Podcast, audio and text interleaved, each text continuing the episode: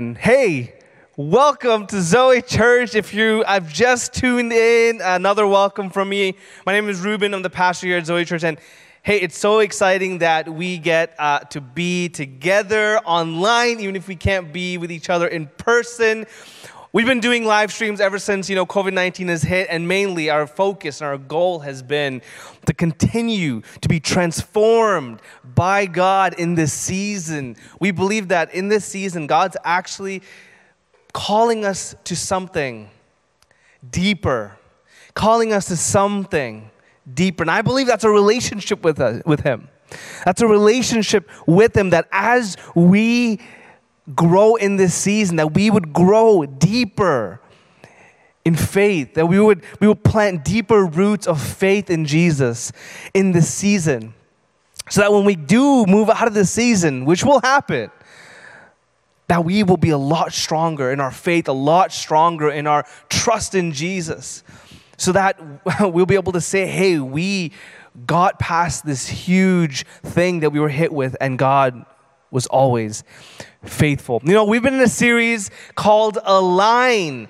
Align. How many of y'all have enjoyed this series so far? Drop it in the comments if you've enjoyed this series. I know it's been a blessing to me, especially last week. Last week was something I needed to hear. Just that even though things that we see seem impossible, like walking on water, like Peter did, that God, oh, Jesus can do the impossible. There is nothing too great for God to do. And I was encouraged and I was blessed by that sermon. And as I was writing this week's sermon as well, I believe that God has a powerful one for us today. See, we've been in the series called Align, and the whole series has been basically the, the premise has been this that we are out of alignment in our relationship with God. That we are not in harmony, not in connection, not in unity with our relationship to God the way it should be. And, and so what we've been doing is asking the question well, what is alignment? What does it look like to live in correlation and connection with our God? What does it look like to live in alignment? What does it look like to realign our lives back to the creator of all things? Because we kind of we, we, we saw a few things. One thing we saw was misalignment leads to chaos in our lives, but realignment leads to clarity. Notice I didn't say realignment leads to perfectness, right? That's prosperity gospel. It's not true. Realignment leads to clarity. We're able to see God move. We're able to hear His voice and know where He wants us to be, what He wants us to be doing. It's powerful. And then we also saw how when we are realigned back to God, we hear His voice, we see His hand. It's powerful.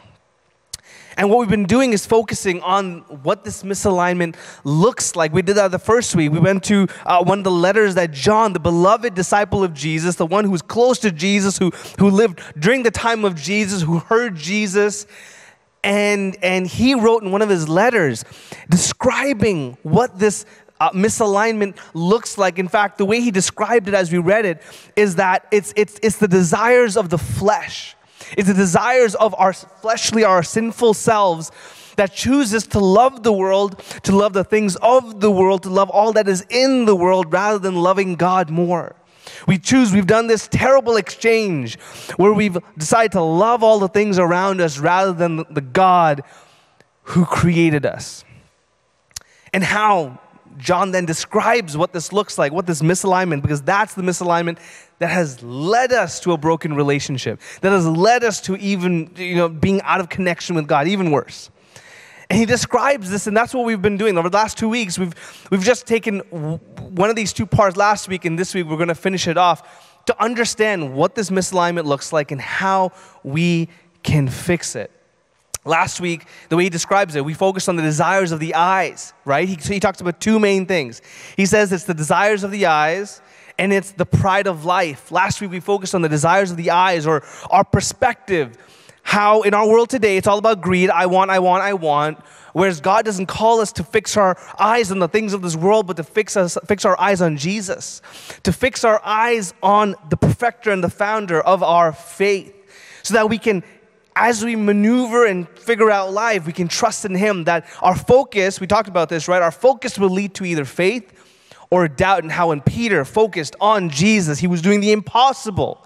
But when he focused on the world and everything else, he started to drown and he was calling us out to that. And, and so, the importance of our perspective, how you see the world, what you are seeing, who you are seeing is so important. This week, we're going to finish off our series by talking about the second part, which is the pride of life. Or, in other words, what you're, pride, what you're proud about, what you value, what you, you find, where's your value in life?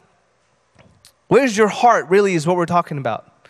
What's the one thing that you value the most, that your heart values the most in life. And if you're joining us and you're like, wow, I'm coming at the end of a series and, and I feel like I'm, i missed all of it, don't worry. You can always catch up and, and kind of you know, hear the rest of the series online on Spotify or iTunes. Just search up Zoe Church and, and you'll see our logo and you'll find us there. So definitely jump on and check those. But don't worry, those are just going to add to what's, what we're talking about today. It's not going to take away or it's not going to feel like, hey, listen, I don't know what's going on because Reuben's in a series. Today is going to be a standalone message. And I believe that you're going to be able to connect today because what we're really talking about today is about the value and the worth of things that we have.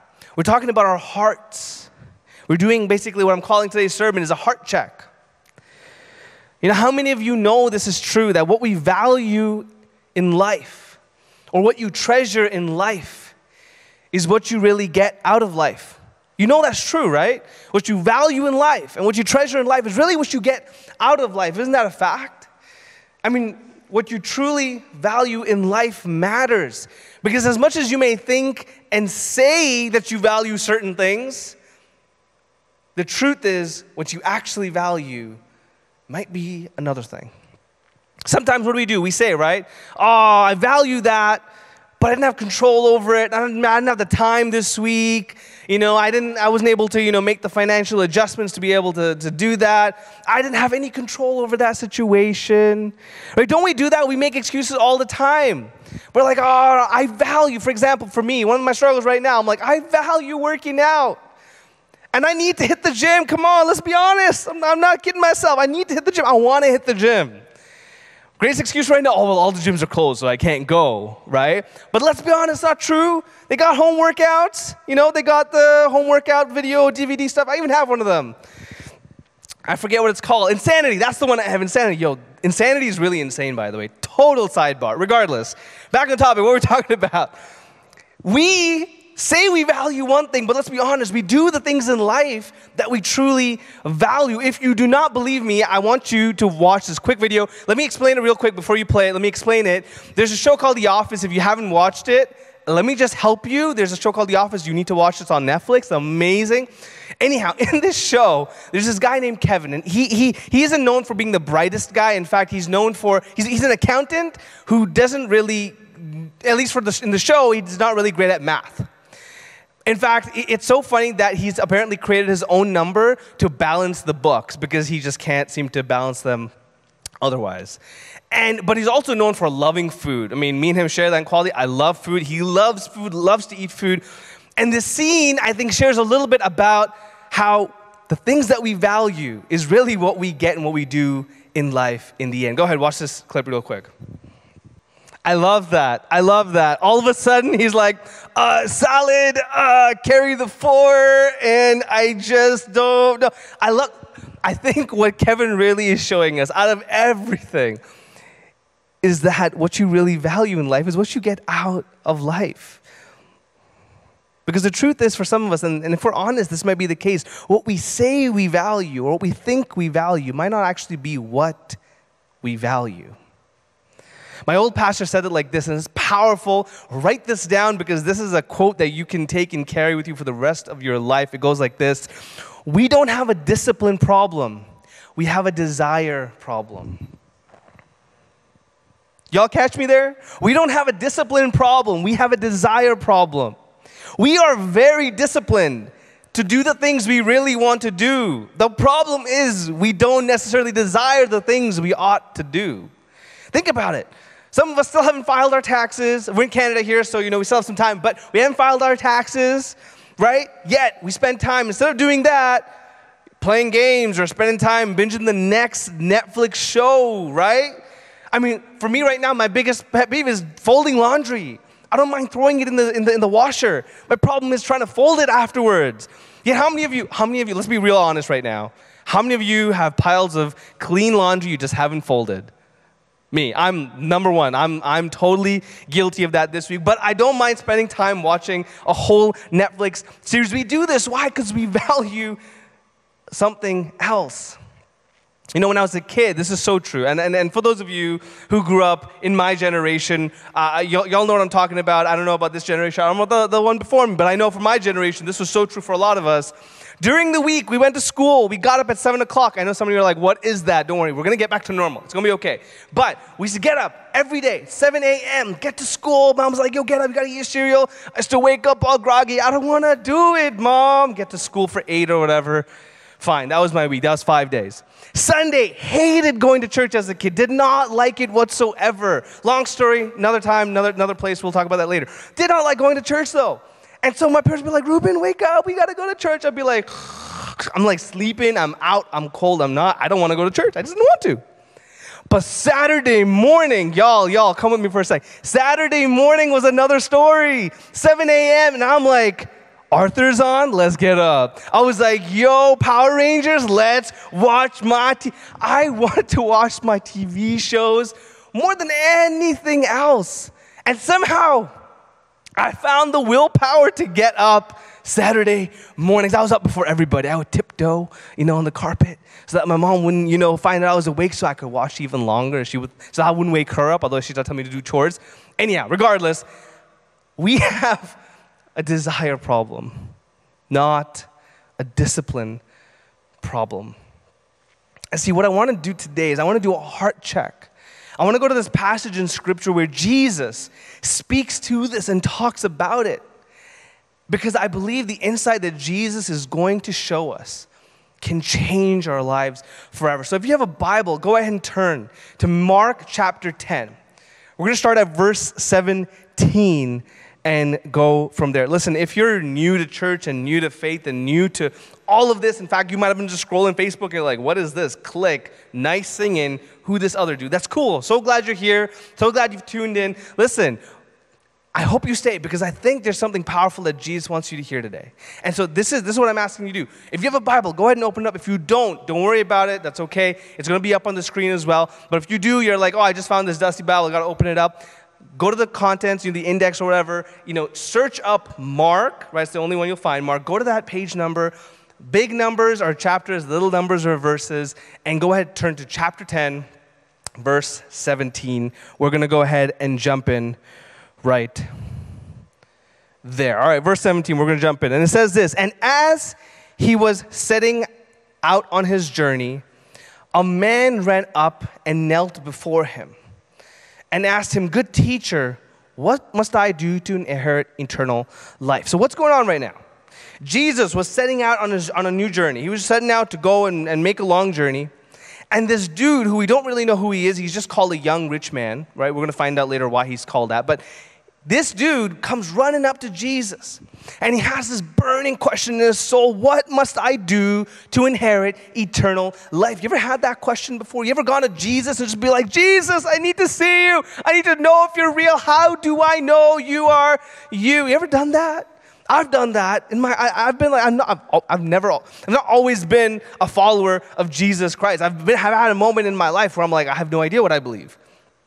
But I've done that before. And maybe you're here today and you're like, I've never done that. I've never cried out for God and, wanted to know the truth about life. And maybe this is a moment in your life where you're like, this is an opportunity for me to really ask, oh, where is God? Who is true? Where is eternal life? How do I get that?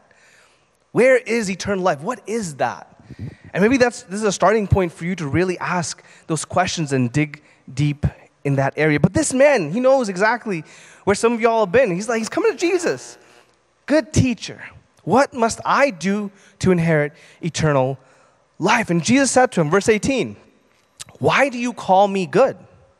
No one is good except God alone. You know the commandments do not murder, do not commit adultery, do not steal, do not bear false witness, do not defraud, honor your father and mother. So, Jesus, what does he do? He goes ahead to describe the latter part of the Ten Commandments. He says, Listen, there's no one good except for God. He's setting a rapport with this guy so that everybody knows what authority he's coming with. The, the Jews would have understood exactly what he's saying because he was quoting what the Old Testament was really, you know, uh, taught, what it, what it taught about God or Yahweh. And so he's setting, you know, what any good teacher would have shared to this young man who was asking a very real question. And this young man responds impressively. He says, And he said to him, Teacher, all these I have kept from my youth. So impressively, this guy's like, Yo, I kept all of these things. I, have done all these things. I've known these laws. Obviously, you know this guy was a Jew. He, you um, know, he knows the law. He, that's why he's coming to Jesus, who was considered a rabbi during that time to, to, to many. Going to Jesus, asking this real question Jesus, I've done those things though. I've done those things. And Jesus, we're going to pause here, this is important. And Jesus, looking at him, loved him. You know what that says to me? Is that this young rich man was not coming like many other Pharisees and, and, and Sadducees and scribes came to Jesus, trying to trick Jesus and deceive Jesus into giving them an answer that they can kind of twist and put him in jail after for later. It tells me Jesus knew this man's heart. Jesus knew what attitude he was coming with. Jesus knew that he was coming sincerely.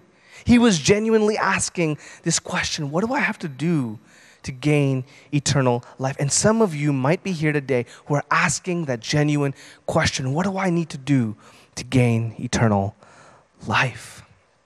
Well, Jesus responds. Jesus, looking at him, loved him and said to him, You lack one thing. No, go back to verse 21. You lack one thing. You lack one thing. He says, Go sell all that you have, give to the poor, and you will have treasure in heaven. And come, follow me. Verse 22 Disheartened by the saying, he went away sorrowful, for he had great possessions. What's going on? This guy, young man, was rich, had tons of wealth. Comes to Jesus, knows the law, has kept it all of his childhood probably, grown up hearing what the rabbis and the teachers of the law, the Pharisees have taught.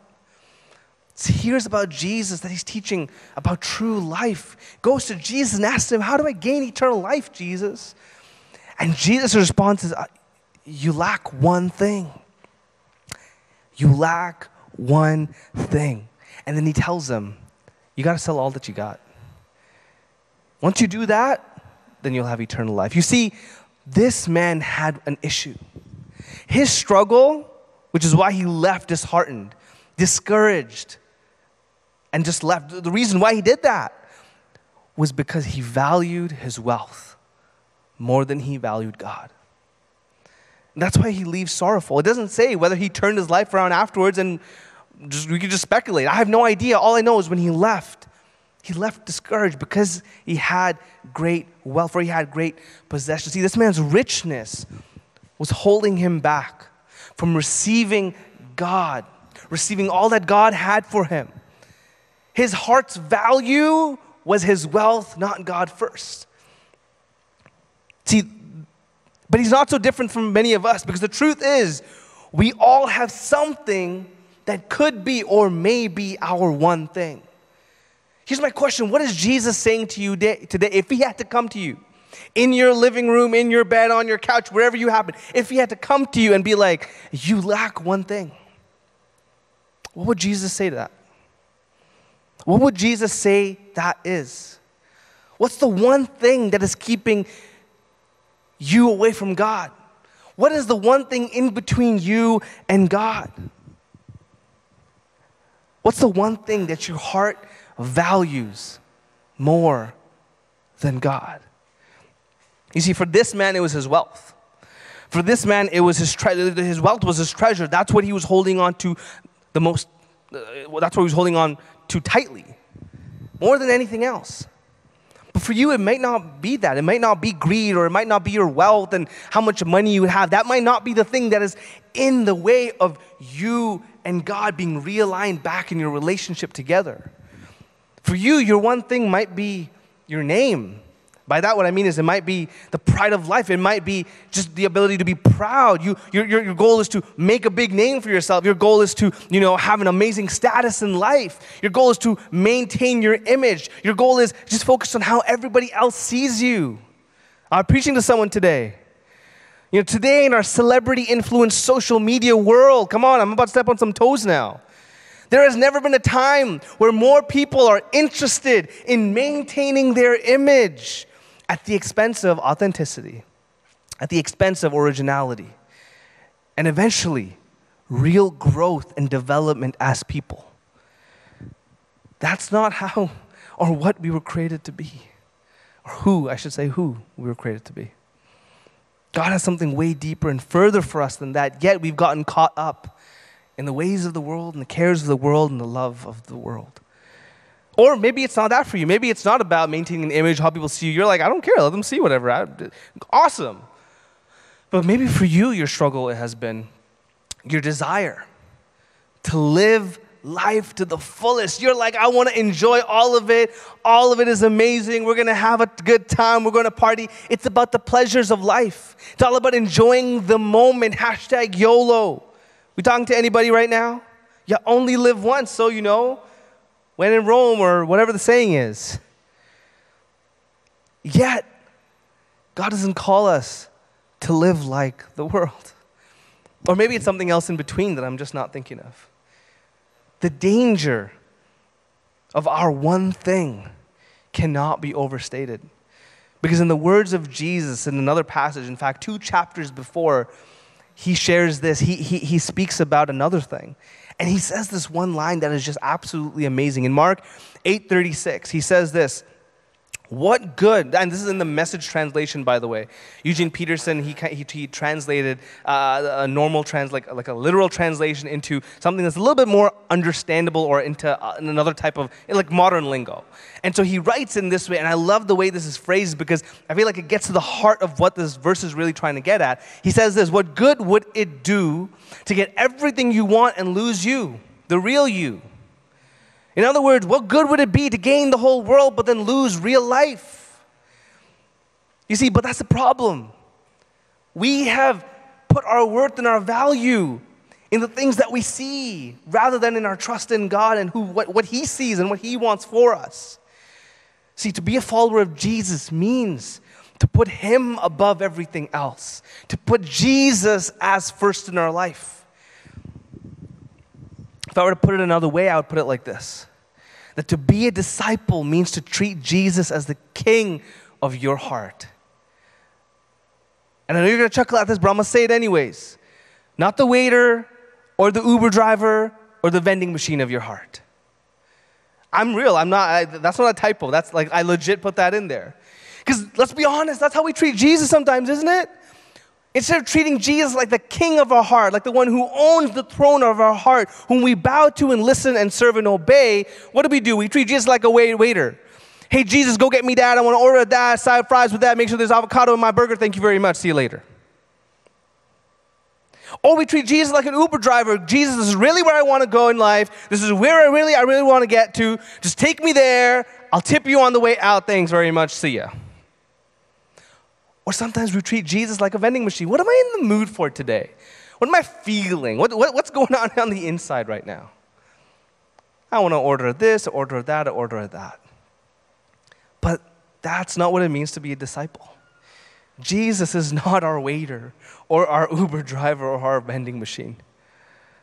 Jesus should be the king of our heart, the one who leads us the one to whom we obey and listen to, the one whom we put our trust in and say, Lead us, we follow you. No matter where you take us, we follow you. Jesus. But this is the problem. We do this so often. And that's not living in harmony or in alignment with God. That's living in misalignment. That's living in, in, in, in a lack of unity. That's living in, in war with God. When we choose to say, Oh, I'm going to love the world rather than God. You see, this is where this rich man failed. This rich man failed right here. He, he failed to realize that Jesus has to be the king of our heart. And because he failed to realize that, that he has to be the king of our whole heart, not just some parts of our heart, he left away discouraged. You got to notice though, in the scriptures there, what does it say? The rich man goes, Yeah, yeah, I kept those laws. Yep, I kept six of the ten of the ten commandments. In our day today, what do we think? We're all 60%. Come on, Jesus, that's pretty good, 60%. But that's not the way it works. It doesn't work like that. Because the truth is, there's only one throne on our heart. And either Jesus is on it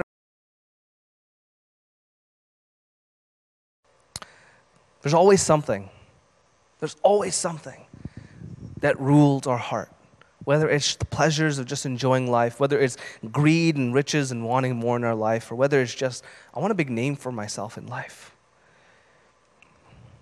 Jesus is speaking to us and saying, hey, listen, that's not where you find real life. And this rich man sadly walks away sorrowful. I also want you to note, though, that this rich man, or not this rich man, but that, that Jesus is not going to every one of you, you as disciples now and being like, yep, I just want all of my followers to be financially bankrupt. He's not saying that. What Jesus is really saying is whatever is between you and God, whatever is that hurdle, whatever is that block, whatever is that struggle that is stopping you from fully and authentically allowing Jesus to be the king of your heart, it is better to get rid of that and have unity with God than to live with that and be divided from God. So here's my question for you today that I believe not only you have to consider, but I have to consider who is truly on the throne of your life?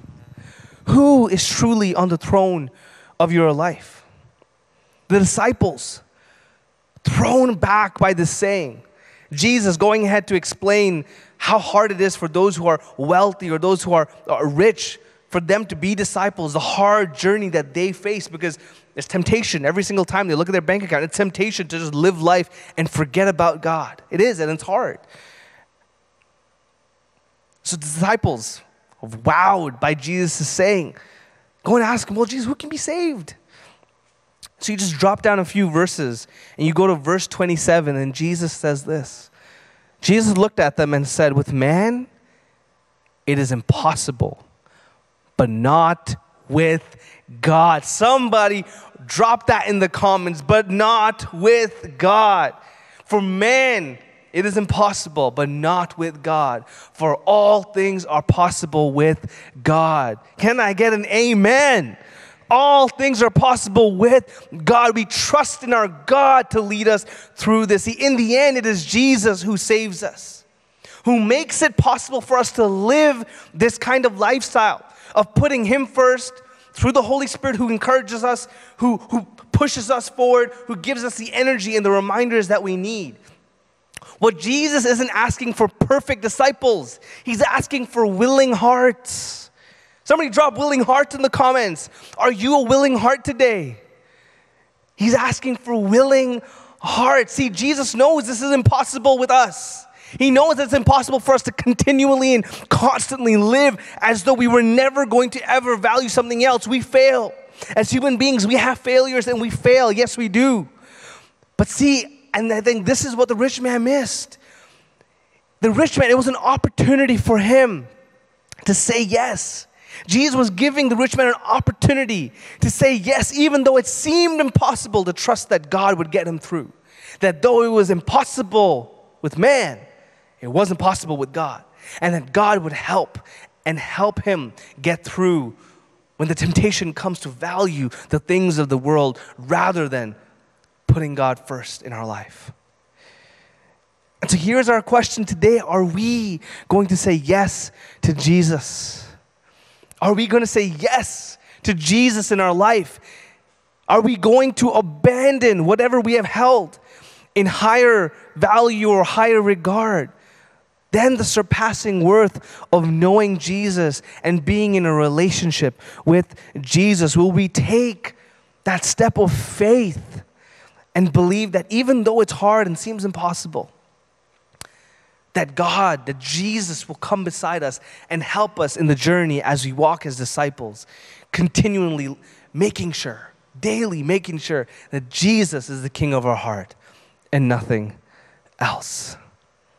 Church, the world is passing away along with all its desires. Pride is for a moment. The feelings that we have come and go. But a relationship with Jesus, that'll be forever. The joy that Jesus brings, that's forever. The promise that Jesus makes, that's forever. Let us not trade the future for now.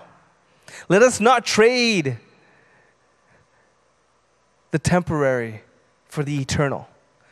Let us not take the easy way out, but instead, let us live in honor of Jesus, the perfecter and the founder of our faith, and let us allow Him to come into our lives, to transform us from the inside out. To love that song, from the inside out. Powerful song. That's my prayer for you today. Is that those of you seeking to have a transformed heart, those of you seeking to realign your hearts back to God, that you would see the hand of God in your life. That you would see the power that Jesus gives you to overcome the temptation, to overcome the struggle, and to put Jesus on the throne of your heart, to set him as king over your heart. One of the things that I have um, experienced in life is the most powerful way and the greatest response, I believe, to changing the desire that we struggle with is surrendering our lives, is surrendering our will to Jesus and asking Him to change us and transform us from the inside out. There's one of my favorite passages that reminds me every time I read it the power of surrendering myself is actually when God starts working on the inner desires that I have. And It's, but it's not until I surrender myself that God will start working on those desires. It, goes this Romans 12, 1 to 2. Romans chapter 12, verse 1 to 2. It says this I appeal to you, therefore, brothers, by the mercies of God, to present your bodies as a living sacrifice. That is the surrender to present your bodies, to present yourselves as a living sacrifice. The Jews understood sacrifice, they understood the surrendering of oneself. They understood sacrifice because they had to do it according to the law. But see, Jesus takes it once further. He's like, we want you to actually present your bodies as a living sacrifice. How many of y'all know a death sacrifice is a one time thing? It's happened, it's in the past, it's over with. A living sacrifice is a daily thing. You're continually giving yourself every moment you live and surrendering your will and your desire for the world and saying, God, I choose you, I choose you, I choose you. He says, present your bodies as a living sacrifice, holy and acceptable to God, which is your spiritual worship. The surrender that you do, it's actually worship to God. We think that worship sometimes just singing or worship sometimes just praying. No, worship is much greater than that. Acts of obedience is also worship. And so when we surrender ourselves to God and say, Jesus, come transform me from the inside out, that's our act of worship. And then he, and then he says, Verse 2 Do not be conformed to this world. Don't be like this world. Don't look like this world. We're supposed to be in this world, not of this world. Not just in, not just in this world, but not of it as well. We're called to be not conformed to this world, but be transformed by the renewal of your mind. That you would be transformed, that your mind, God knows that the battlefield is in the mind, that the enemy comes to attack your mind, that the thoughts of the world and the temptations that go on are all, they all start, they all manifest in the mind. And so, it's like, so that you would give yourself over to God, surrender yourself, so that you're not conformed to this world, not living like this world, but instead you're transformed from the inside out.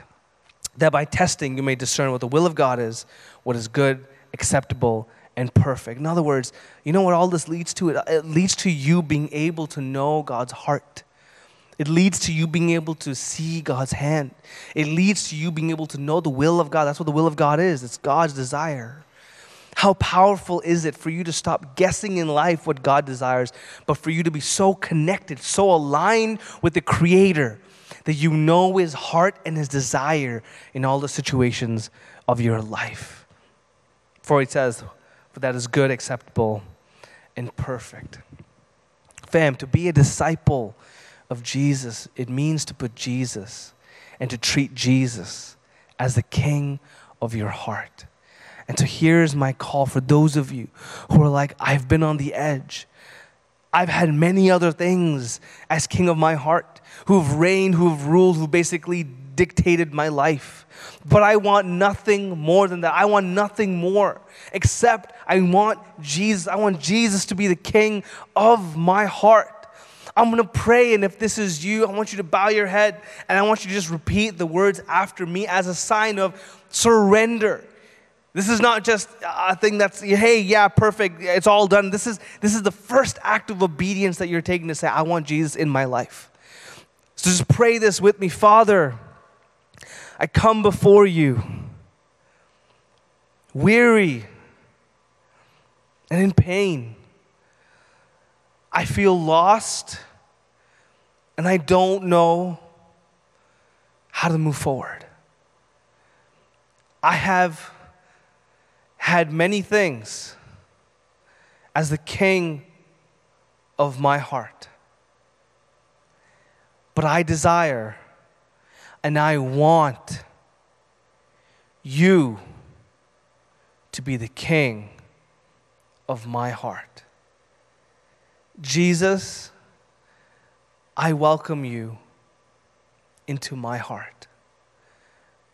I desire to know you, to be in a relationship with you, to love you, to trust in you. Will you please help me do that?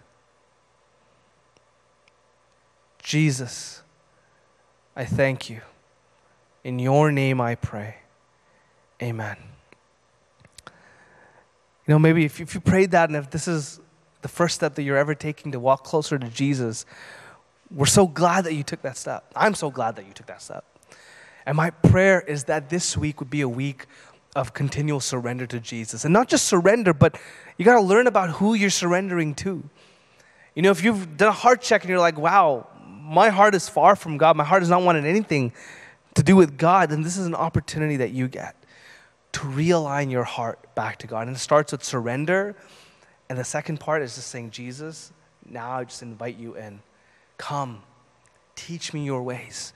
Open up scripture, read scripture, reach out to a friend who you know is a follower of Jesus and say, hey, I, I want to know more about this Jesus guy. Teach me. And my prayer is that you would discover how amazing, how beautiful, how worthy Jesus is, how true Jesus is, that there is no other that compares. Amen.